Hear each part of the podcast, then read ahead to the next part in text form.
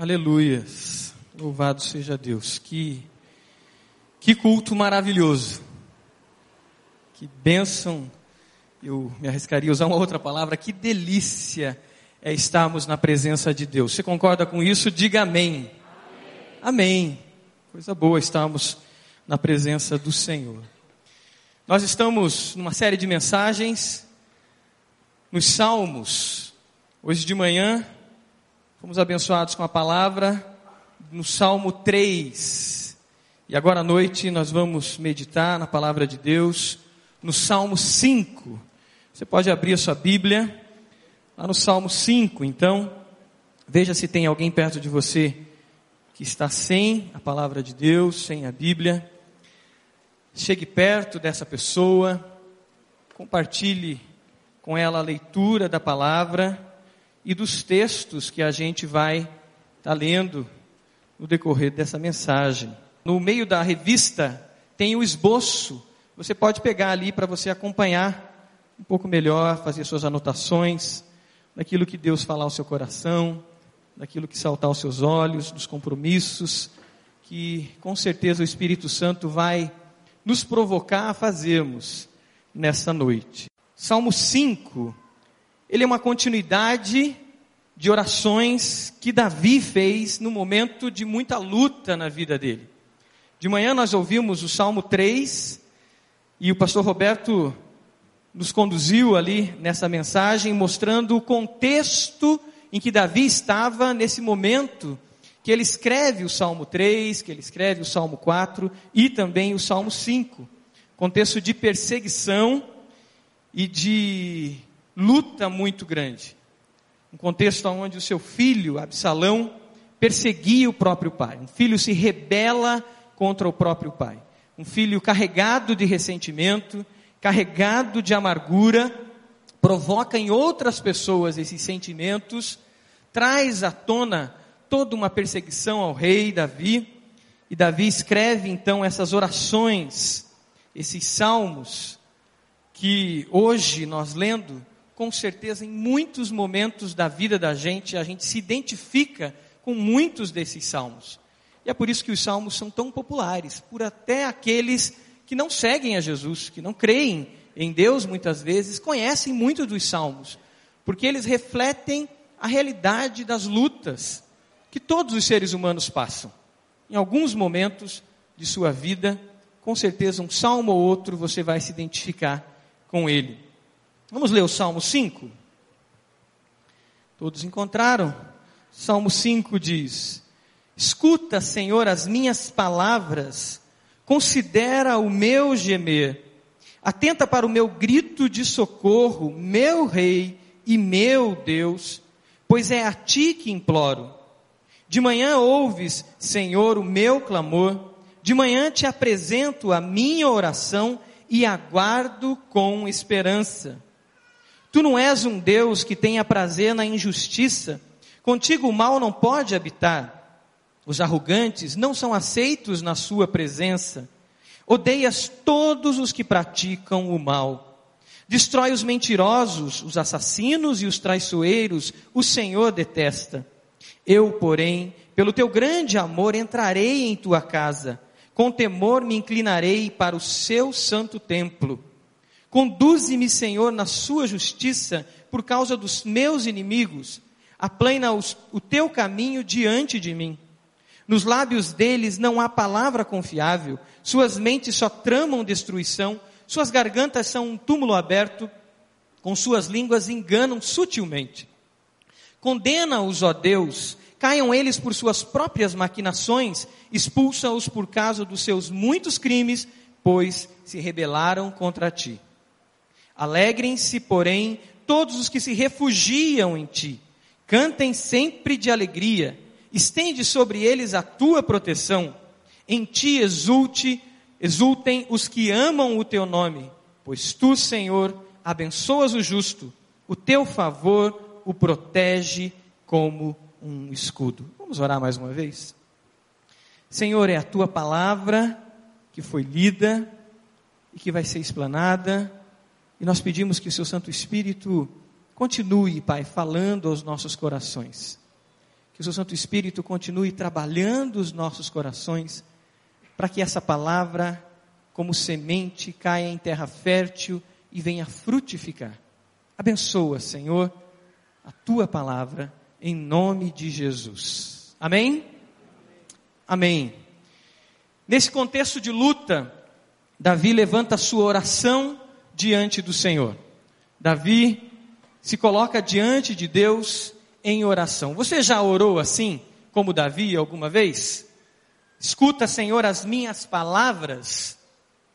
Ou talvez numa situação um pouco mais é, difícil, considera o meu gemer.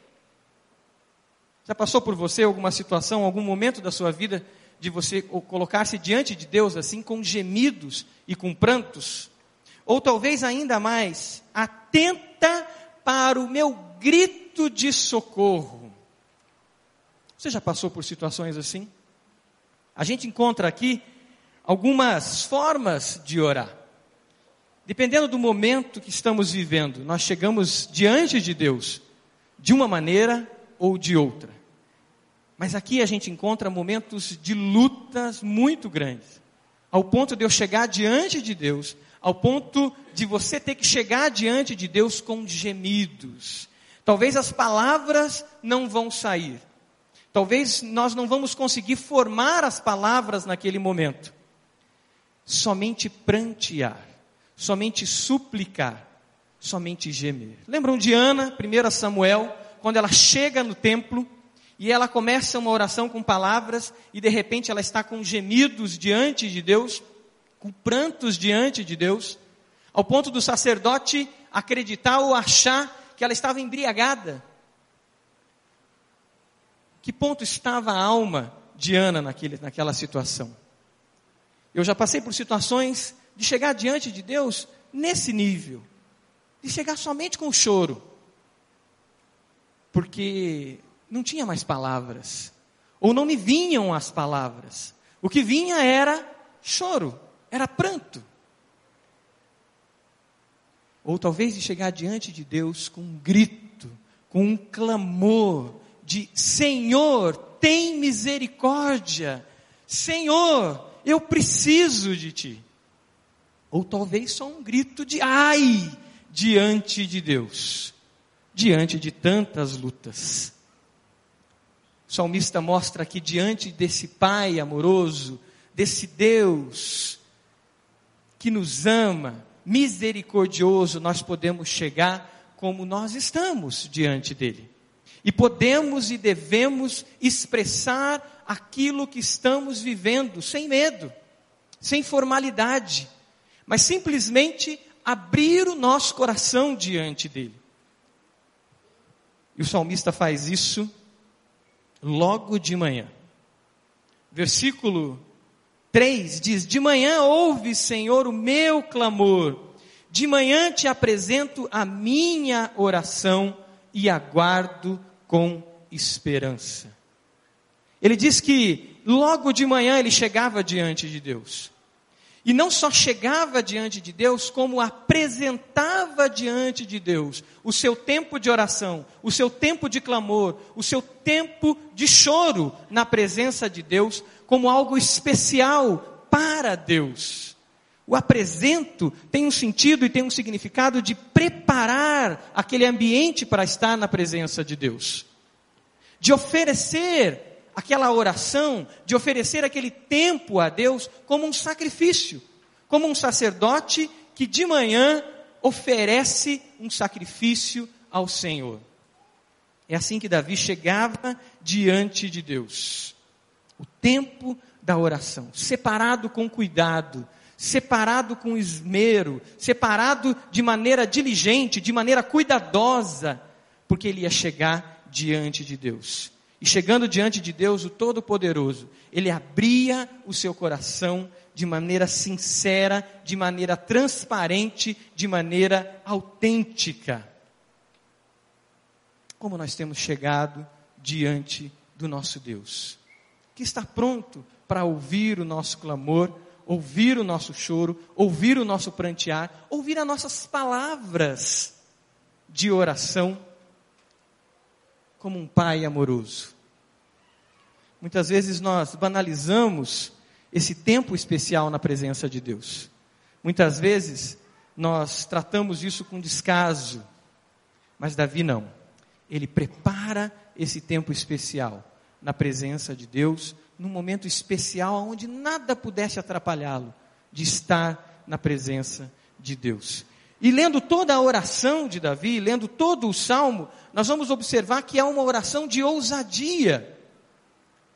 É uma oração que chega diante de Deus, se apresenta diante de Deus de uma maneira tão transparente, tão verdadeira, mas ao mesmo tempo se apresenta diante de Deus com verdades sobre o próprio Deus, sobre quem era o próprio Deus, e indaga o próprio Deus.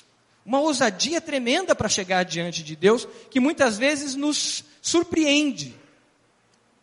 Mas essa ousadia de Davi, ao chegar diante do Deus Todo-Poderoso, com suas palavras, com seu pranto e com seu grito de socorro, se dava pela intimidade que ele tinha com Deus, pela proximidade que ele tinha com Deus por, por conhecer a Deus como ele conhecia, e é o que nós vamos ver nos próximos versículos que relata essa oração.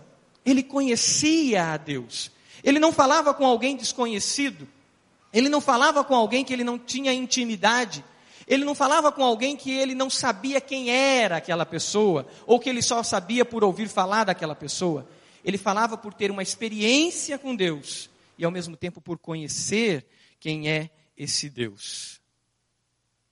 Nossas orações muitas vezes se tornam orações superficiais e muitas vezes se tornam orações medíocres, se tornam orações ah, banais, porque nós muitas vezes não conhecemos a Deus. Não sabemos quem é o Deus que nós muitas vezes cantamos aqui, porque não conhecemos a palavra de Deus, que fala sobre Deus as narrativas que estão na palavra de Deus que revelam esse Deus. Mas Davi conhecia.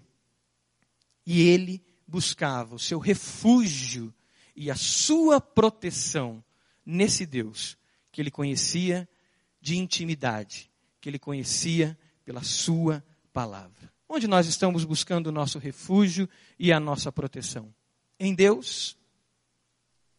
Como nós estamos buscando refúgio e proteção em Deus. De maneira banal, de maneira medíocre, de maneira ah, inconsequente, irresponsável, ou de maneira diligente, reverente e cuidadosa diante desse Deus soberano, Pai amoroso, mas grande, todo-poderoso. Essa oração de Davi ela está amparada em convicções da palavra. E é uma oração que revela muito de Deus para nós. No final dessa oração, no versículo 11 e 12, Davi fecha essa oração mostrando que Deus é o nosso refúgio e a nossa proteção. Quando a gente fala de um ano novo, de um novo ano que se inicia, a gente precisa ter consciência e precisa ter como alvo ter nesse ano a proteção e o refúgio no Senhor. E é isso que Davi diz: alegrem-se, porém, todos os que se refugiam em ti. Cantem sempre de alegria, estende sobre eles a tua proteção. Em ti exultem os que amam o teu nome. Como nós buscaremos em Deus proteção e refúgio? Do que é que Deus nos protege quando nos refugiamos dele? Quando separamos um tempo para estar na presença dEle, quando com cuidados separamos na nossa agenda mesmo um tempo especial para estar na presença dEle. Do que é que Deus nos protege? Do que é que nós nos refugiamos nele? E aí a oração de Davi vai nos ajudar a entender mais sobre isso. O primeiro refúgio em Deus que nós encontramos é o refúgio e a proteção do mal o refúgio e a proteção do mal. O versículo 4 diz: Tu não és um Deus que tenha prazer na injustiça. Contigo o mal não pode habitar. Deus é um Deus que não tem prazer na injustiça. Deus não se agrada com a injustiça. E como diz 1 Coríntios capítulo 13, naquele hino ao amor, a Bíblia diz em 1 Coríntios 13 que o amor não folga com a injustiça. E aqui Davi nos apresenta um pouco do caráter de Deus. E Davi diz ainda: Contigo o mal não pode habitar. Nos revela um Deus santo, um Deus puro, aonde o mal não pode estar com ele e o mal não pode conviver com ele. Em Deus, nós encontramos esse refúgio e essa proteção para o mal. Mas será que nós não estamos acostumados com o mal? Será que muitas vezes nós nos acostumamos, não nos acostumamos com o mal? Davi tinha a noção clara do que, que era injustiça. Como nós falamos, ele estava vivendo um momento da vida dele onde o próprio filho se rebela contra ele. Onde o próprio filho, carregado de amargura e de rebeldia, o persegue. E maquina e, e faz tramas para que todo o povo venha contra o rei. Assista a mensagem de manhã pela internet e você vai ver os detalhes desse filho que trama de maneira tão maldosa contra o seu pai. Davi percebia o que era o mal, via o mal presente a todo instante. Mas Davi conhecia a natureza de Deus. E quando ele vai apresentar diante de Deus o seu pedido, ele apresenta diante de Deus a sua convicção de fé. Quem é Deus? Deus é santo. Deus é santo. O mal não pode habitar com ele. É por isso que quando nós separamos tempo para estar na presença de Deus em oração, quando nós consagramos a nossa vida, quando nós santificamos a nossa vida, nós começamos a criar em nós mesmos uma antipatia pelo mal. Começamos a ter uma percepção maior do que é o mal. Mas se essa experiência não existe em nós, nós nos acostumamos com o mal. A gente vive um momento da história onde o mal é banalizado. Pelo excesso de informação até, a gente ouve tanto sobre violência, sobre morte, sobre guerras, e a gente começa a se acostumar com a maldade, e a gente começa a se acostumar com o mal. A gente ouve tanto sobre corrupção que a gente começa a se acostumar com a corrupção. E de repente aquilo não incomoda mais a gente como incomoda o coração de Deus. Mas se nós estamos na presença de Deus, se nós nos separamos para Deus, se nós buscamos uma vida de santidade, como o nosso Pai é santo e pede que sejamos santos, como Deus é santo e pede que sejamos santos, nós não nos acostumamos com o mal. E é isso que acontecia com Davi. E é isso que Davi revela nos seus salmos. É isso que Davi fala quando ele tem contato com o pecado e ele cai em pecado, e ele fala da sua experiência com Deus, dizendo: Senhor, sonda-me, vê se há em mim algum caminho mau. E ele diz: Até os meus ossos doíam por causa do pecado. Não tem como nos acostumarmos com o mal e com tudo aquilo que gera o mal. Davi chega diante de Deus e ele se apresenta de Deus, diante de Deus dizendo: Eu oro contra as mesmas coisas que o Senhor odeia. Por isso, Davi revela quem é Deus.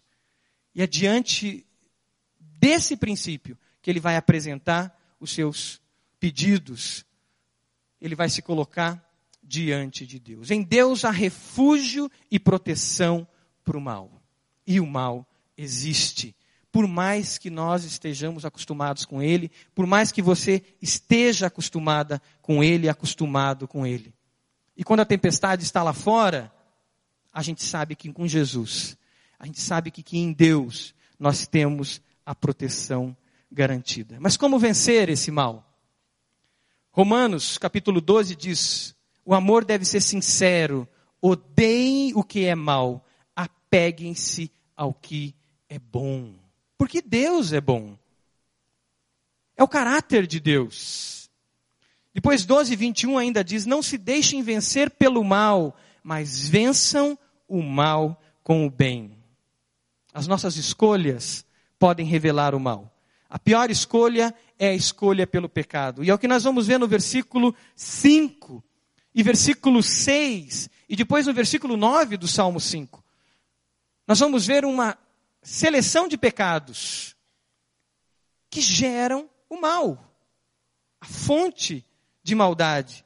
O versículo 5: Os arrogantes não são aceitos na sua presença, odeias todos os que praticam o mal, destrói os mentirosos, os assassinos e os traiçoeiros, o Senhor detesta.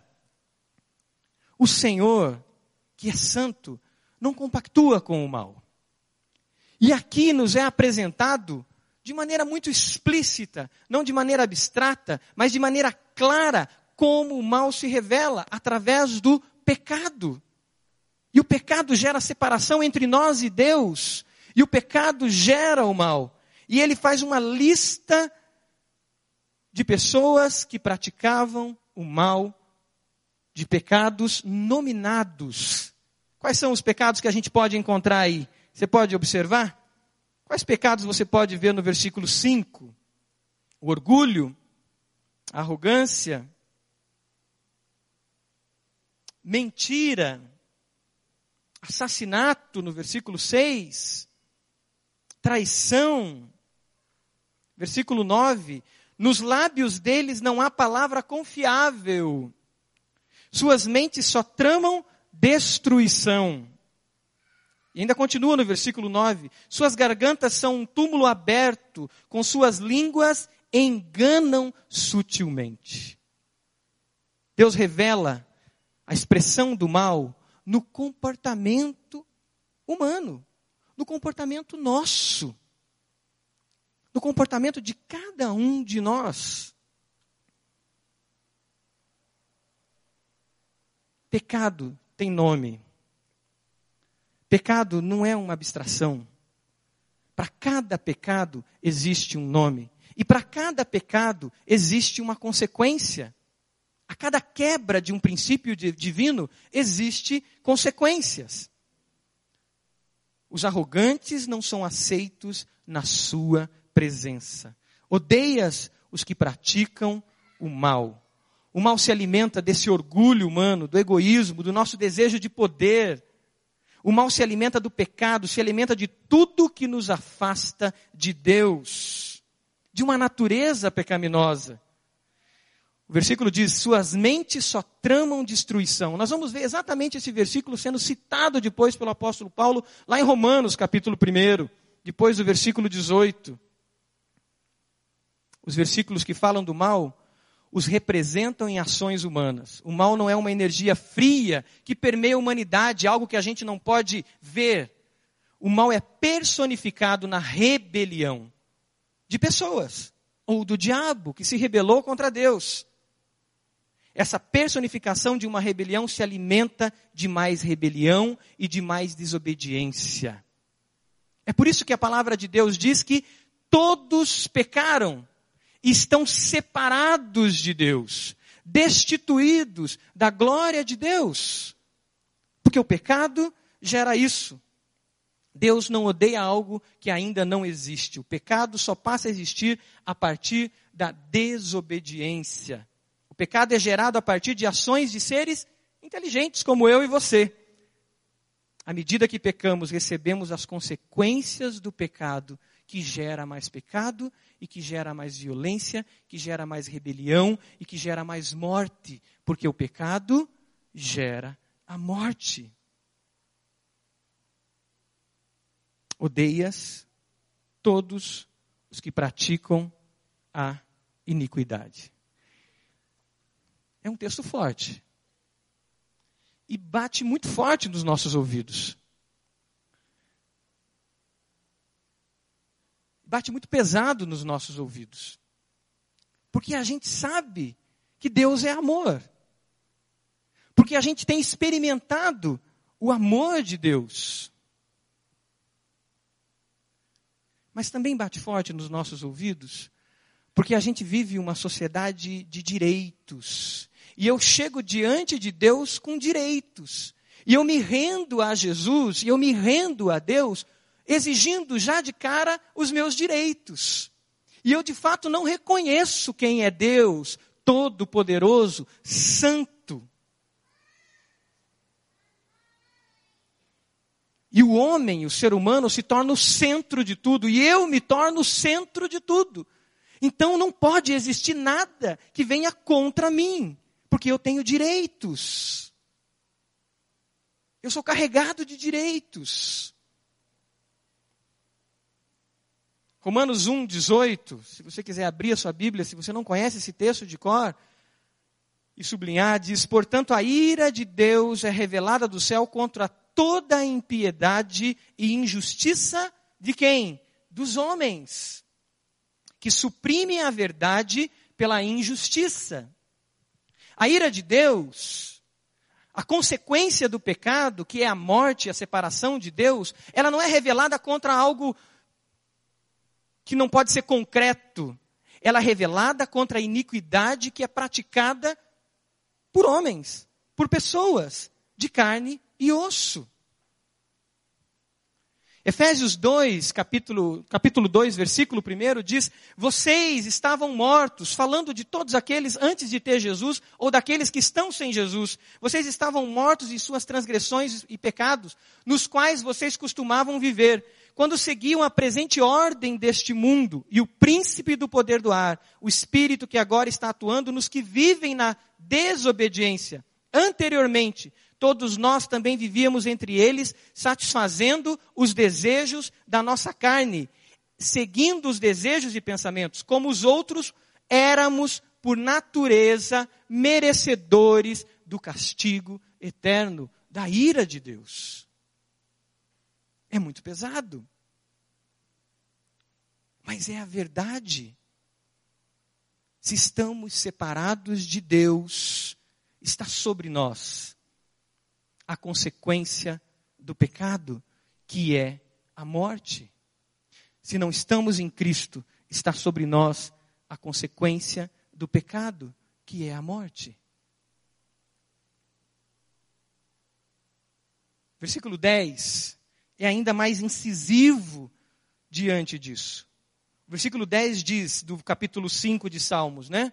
Salmo 5, versículo 10. Condena-os, ó Deus, caiam eles por suas próprias maquinações, expulsa-os por causa dos seus muitos crimes, pois se rebelaram contra ti. Ele não fala de uma rebelião contra ele, mas ele fala de homens maus, de homens de coração perverso, de homens arrogantes, de homens que com a sua língua tramavam o mal, sutilmente maquinavam, criavam divisões, homens que não se rendiam e não deixavam se quebrantar por Deus. Ele fala de pecado. Pecado contra Deus, contra a santidade de Deus. Condena-os ó Deus. Davi chama a justiça de Deus, pois Deus é justo. E no seu amor, como diz em 1 Coríntios 13, o amor não folga com a injustiça. Pecado gera morte. Em Deus, nós temos refúgio e proteção para o pecado. Em Deus, nós temos refúgio e proteção para as consequências do pecado, para a maldição do pecado. Pois o pecado gera maldição, ele gera consequências, ele gera o mal. E essas consequências existem. Davi recebeu sobre ele as consequências do pecado. E se nós pararmos e vermos a história de Davi, a gente vê isso na sua história. O próprio Jesus, sendo questionado sobre o reino dos céus, em Lucas capítulo 13, versículo 23. Alguém chega para Jesus, Lucas 13, 23, e diz: Senhor, serão poucos os salvos? E Jesus responde: Esforce-se para entrar pela porta estreita, porque eu lhes digo que muitos tentarão entrar e não conseguirão. Quando o dono da casa se levantar e fechar a porta, vocês ficarão do lado de fora batendo e pedindo: Senhor, abre-nos a porta. Ele, porém, responderá: Não os conheço, nem sei de onde são vocês. Então vocês dirão: Comemos e bebemos contigo, e ensinaste em nossas ruas. Mas ele responderá: Não os conheço, nem sei de onde são vocês, afaste de mim todos vocês que praticam o mal. Ali haverá choro e ranger de dentes, quando vocês virem Abraão, Isaac e Jacó e todos os profetas do reino de Deus, mas vocês forem excluídos. Em Deus nós temos refúgio para as consequências do mal. E o salmista nos apresenta isso no versículo 7. Salmo 5, versículo 7. Eu, porém, pelo teu grande amor entrarei em tua casa. Com temor me inclinarei para o teu santo templo. Ele confiava nas misericórdias de Deus. Ele confiava no amor de Deus. E ele se rendia a esse amor de Deus. É isso que diz lá em Efésios 2.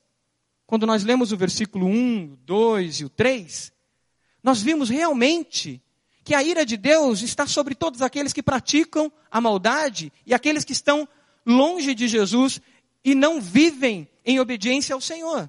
Mas o versículo 4 diz, todavia, Efésios 2, versículo 4 diz, todavia, entretanto, Deus, que é rico em misericórdia, pelo grande amor que nos amou, deu-nos vida juntamente com Cristo. Amém? Você crê que Jesus morreu na cruz por você, que Jesus ressuscitou e que a sua vida é dele, totalmente dele e para ele? Diga amém. Amém. Eu creio. Pois em Cristo, nas misericórdias de Deus, no grande amor de Deus derramado por nós, nós temos vida. É por causa desse amor que nós podemos chegar na presença de Deus. Nós podemos pela manhã chegar na presença de Deus, nós podemos à tarde chegar na presença de Deus, nós podemos caminhar durante o dia na presença de Deus, nós podemos nos reunir como igreja de Jesus e cultuar a Deus. Nós podemos abrir a nossa casa e dizer: aqui é uma casa de paz, aqui Jesus reina, e eu quero que outras pessoas que estão longe de Jesus, que não conhecem as misericórdias de Deus, tenham vida, tenham salvação. É por causa das misericórdias de Deus. E aí o versículo 4, 5 de Efésios 2 termina dizendo: pela graça vocês são salvos. Você pode dizer essa frase? Mais uma vez, que você deve ter dito muitas vezes. Pela graça vocês são salvos. Você pode dizer agora na primeira pessoa? Pela graça eu sou salvo. Aleluia! Aleluia! A graça, favor imerecido que nos alcançou. É Deus que veio ao nosso encontro. É Deus que estendeu as mãos para receber a mim e a você. Como serei liberto das consequências do pecado? Como serei liberto das consequências que vêm sobre o pecado, por tanta violência na minha boca, por tanta violência nas minhas palavras, por tanta violência num mundo tão violento. 1 Pedro 1, 18, até o versículo 20, tem um texto maravilhoso que nos mostra essa libertação. Pois vocês sabem que não foi por meio de coisas perecíveis, como prata ou ouro, que vocês foram redimidos, resgatados da sua maneira vazia de viver, que lhe foi transmitida por seus antepassados. Consequências do pecado que muitas vezes vêm na nossa família. Mas não foi por ouro ou por prata que a gente foi redimido dessas consequências. Mas foi pelo precioso sangue de Cristo, como de um cordeiro sem mancha e sem defeito. Quando a gente celebra a ceia, nós estamos celebrando isso. Jesus, uma nova história para mim e para as gerações depois de mim. Eu fui liberto pelo sangue de Jesus, da vã maneira de viver dos meus antepassados dos meus pais, dos meus avós, do ambiente aonde eu convivo, da cultura em que eu fui criado. Eu fui liberto dessa vã maneira de viver pelo sangue de Jesus derramado na cruz. Aleluia! Gálatas 3, 13 diz: Cristo nos redimiu da maldição da lei quando se tornou maldição no nosso lugar. Pois está escrito: Maldito todo aquele que for pendurado no madeiro. Isso para que em Cristo Jesus a bênção de Abraão chegasse também a todos vocês, para que recebêssemos a promessa do Espírito Santo mediante a fé. Você já leu aquela bênção que foi dada a Abraão? Lá atrás, na história que ele teria uma multidão de filhos, que gerações seriam abençoadas abençoada a partir dele. Sabe como que você recebeu essa bênção? Por Jesus. Por Jesus. Num encontro com o Senhor Jesus. E aquilo que foi dado por Deus a ele veio a nós por causa do amor de Jesus. Eu encontro refúgio e proteção das maldições do pecado, das consequências do pecado em Jesus. Eu encontro refúgio, eu encontro libertação. Romanos ainda diz: Mas Deus demonstra seu amor por nós, Cristo morreu por nosso favor quando nós ainda éramos pecadores. Você tem tido esse encontro com o Senhor? Você já teve esse encontro com Jesus? Você já rendeu a sua vida ao Senhor Jesus? Você tem consciência de que longe de Jesus, o seu caminho é um caminho da condenação eterna? E que as consequências do pecado estão sobre você? Você tem percepção disso? Mas a palavra de Deus te diz hoje, e Deus diz para você hoje, em Cristo, você pode ser liberto e ter vida. Você tem vivido em Cristo, nós temos vivido em Cristo, Jesus.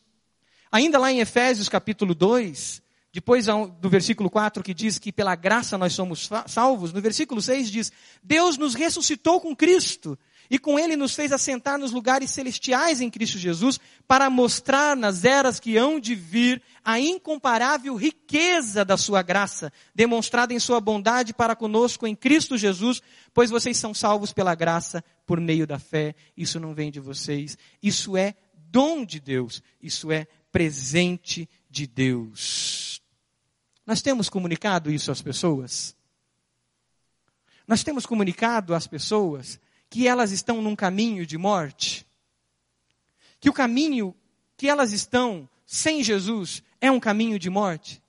Por mais que elas aparentemente estejam bem, o que a Mariana está fazendo, ouvindo o chamado de Deus para ir para tão longe, para o continente africano, é para comunicar isso às pessoas. Amando aquelas crianças, amando aqueles adolescentes que ela vai trabalhar com eles e comunicando que existe um caminho de vida, que existe salvação, que existe esperança. A oração do salmista, no versículo 3, ele termina dizendo que de manhã ouve o Senhor o meu clamor, de manhã te apresento na minha oração e aguardo com esperança, com expectativa da resposta, com expectativa de que o Senhor está agindo.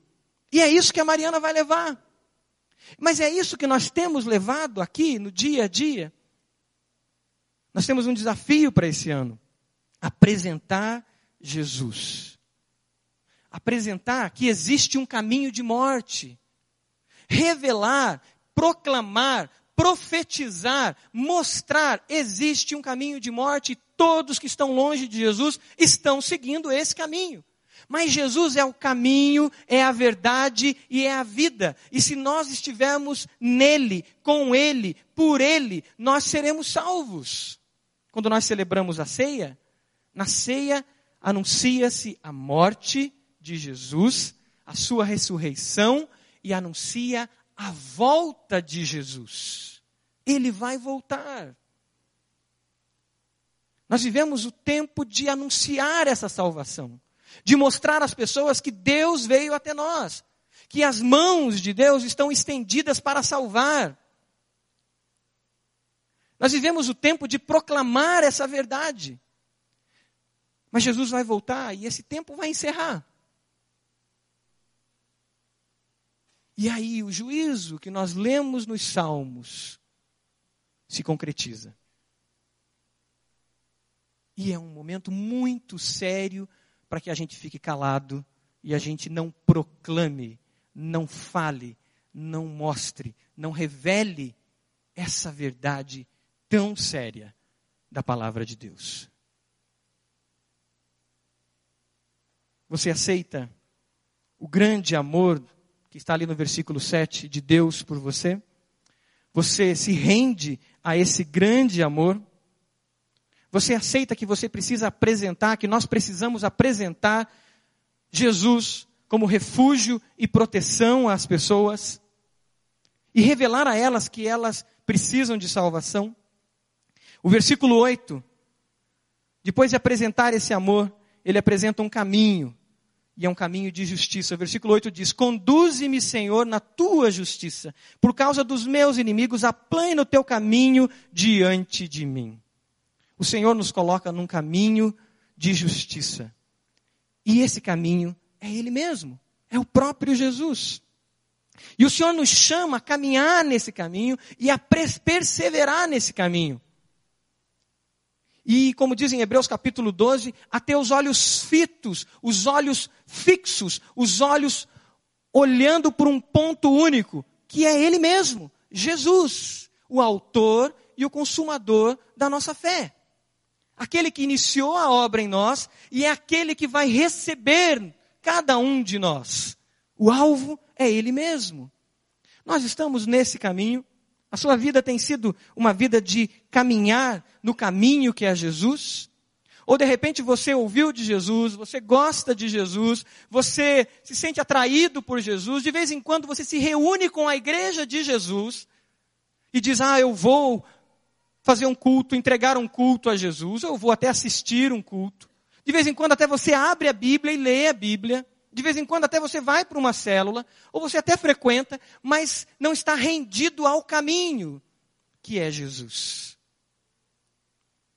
É preciso estar rendido, entregue, totalmente dependente dele. Aceitar ser guiado por Jesus. Aceitar que o Pai pegue pela mão e te leve. Conduze-me, ó Deus. É isso que diz essa oração.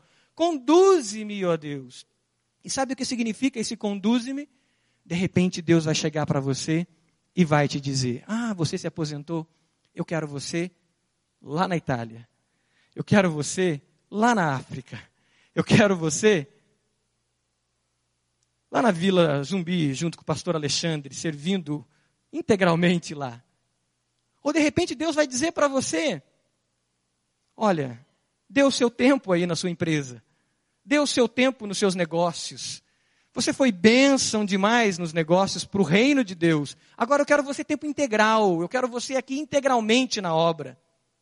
Conduze-me, ó Deus, significa estar à disposição do Pai que nos pega pela mão e nos leva para onde Ele sabe que é o melhor para a glória do nome dele. E que é o melhor para cada um de nós. Estamos assim na presença de Deus? Se queremos que esse ano nós vivamos refúgio e proteção no Senhor, precisamos dar esse passo, separar-nos para Deus em santidade, dizendo: Senhor, a minha vida é sua. Tudo que tenho e tudo que sou pertence ao Senhor. E aí ele termina com os versículos 11 e 12. É motivo de alegria. Alegrem-se, porém, todos os que estão nessa posição de refúgio diante do Senhor. Todos que se refugiam em ti. Cantem sempre de alegria. É um cântico consciente é um cântico de convicção, é um cântico de fé, porque eu canto porque eu estou convicto de quem sou em Cristo Jesus, eu estou convicto da minha identidade em Cristo Jesus, eu estou convicto de onde a minha vida está guardada, ela está guardada em Deus. E ela não é minha, É o cântico de um filho que realmente deixa o pai o conduzir pela mão, porque ele está seguro. E o pai muitas vezes conduz o filho para fazer aquilo que é certo. Eu estou na fase lá de filho de dois anos, né? Então, como é complicado. Você diz para ele fazer, ele não faz. Você diz para ele fazer, ele não faz. Você diz para ele fazer, ele não faz. Aí tem um momento que você tem que pegar ele pela mão e você vai mostrando para que ele faça. Conduzir cada passo dele. Estamos dispostos? Estamos sendo conduzidos pelo Senhor assim? A alegria de viver isso. E ainda continua o versículo 12: Pois tu, Senhor, abençoas o justo. Quem é que nos justifica? Jesus. Fomos justificados pelo sangue de Cristo derramado na cruz. Fomos justificados por Ele. Sem Jesus, não existe justiça, porque nenhum de nós poderia pagar o preço do pecado. Nenhum de nós poderia pagar o preço do pecado. Só alguém puro, justo, poderia fazer isso. Somos declarados justos por Deus, por meio de Jesus. Estamos vivendo em Cristo? Estamos perseverando num caminho de justiça? Ou somos assistentes, aqueles que assistem as coisas acontecerem? Simplesmente religiosos que cumprem até algumas regrinhas. Ou somos rendidos diante de Jesus? E termina dizendo, versículo 12: O teu favor protege como um escudo. Você pode fechar os seus olhos? Aonde está o seu caminho?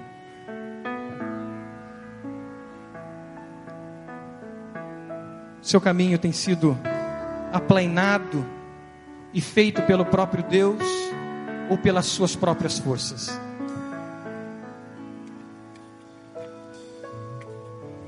Aonde está o seu refúgio? A sua proteção? Em Deus ou nas suas próprias forças?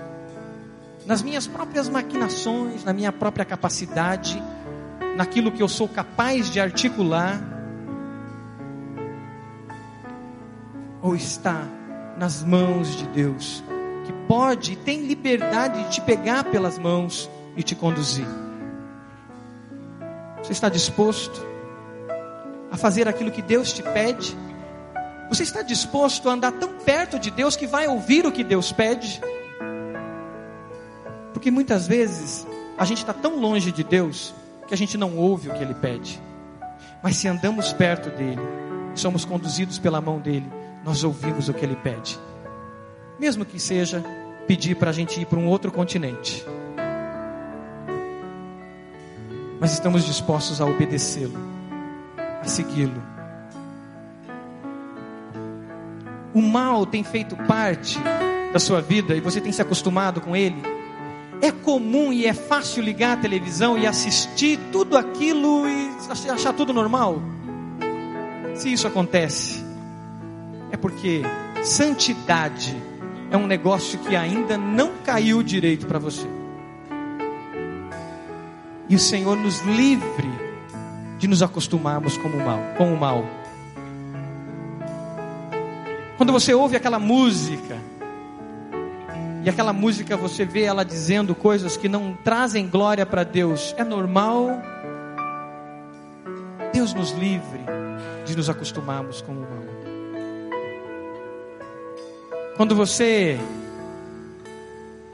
compartilha com pessoas aquilo que não agrada a Deus, quando da sua boca só sai maldade, e você ouve essas maldades de outras pessoas, isso é normal.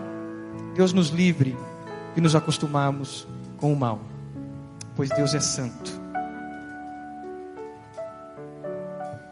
O que o Senhor tem falado com você? Que o Senhor está falando ao seu coração? Coloque isso diante dele. Enquanto a igreja está orando, eu quero convidar você que entendeu essa mensagem, o Espírito Santo deixou muito claro essa mensagem no seu coração, de que sem Jesus você está num caminho de morte. Sem você entregar sua vida para Jesus completamente, você está num caminho de morte. Nessa noite, você ouviu do Evangelho que fala de um caminho de vida, que é Jesus, o caminho, a verdade e a vida. E o Espírito Santo já falou ao seu coração que você precisa entregar a tua vida a Ele, mas é entregar tudo, não é ser alguém que gosta de Jesus, não é ser alguém que, que de vez em quando presta, vem para um culto que é feito a Jesus mas é entregar a sua vida a Jesus. Eu quero te convidar nessa noite a dar esse passo de fé, fazendo essa entrega. Senhor, eu me rendo a Ti completamente. Tudo que tenho, tudo que sou pertence a Ti. E eu quero andar nos Seus caminhos de justiça.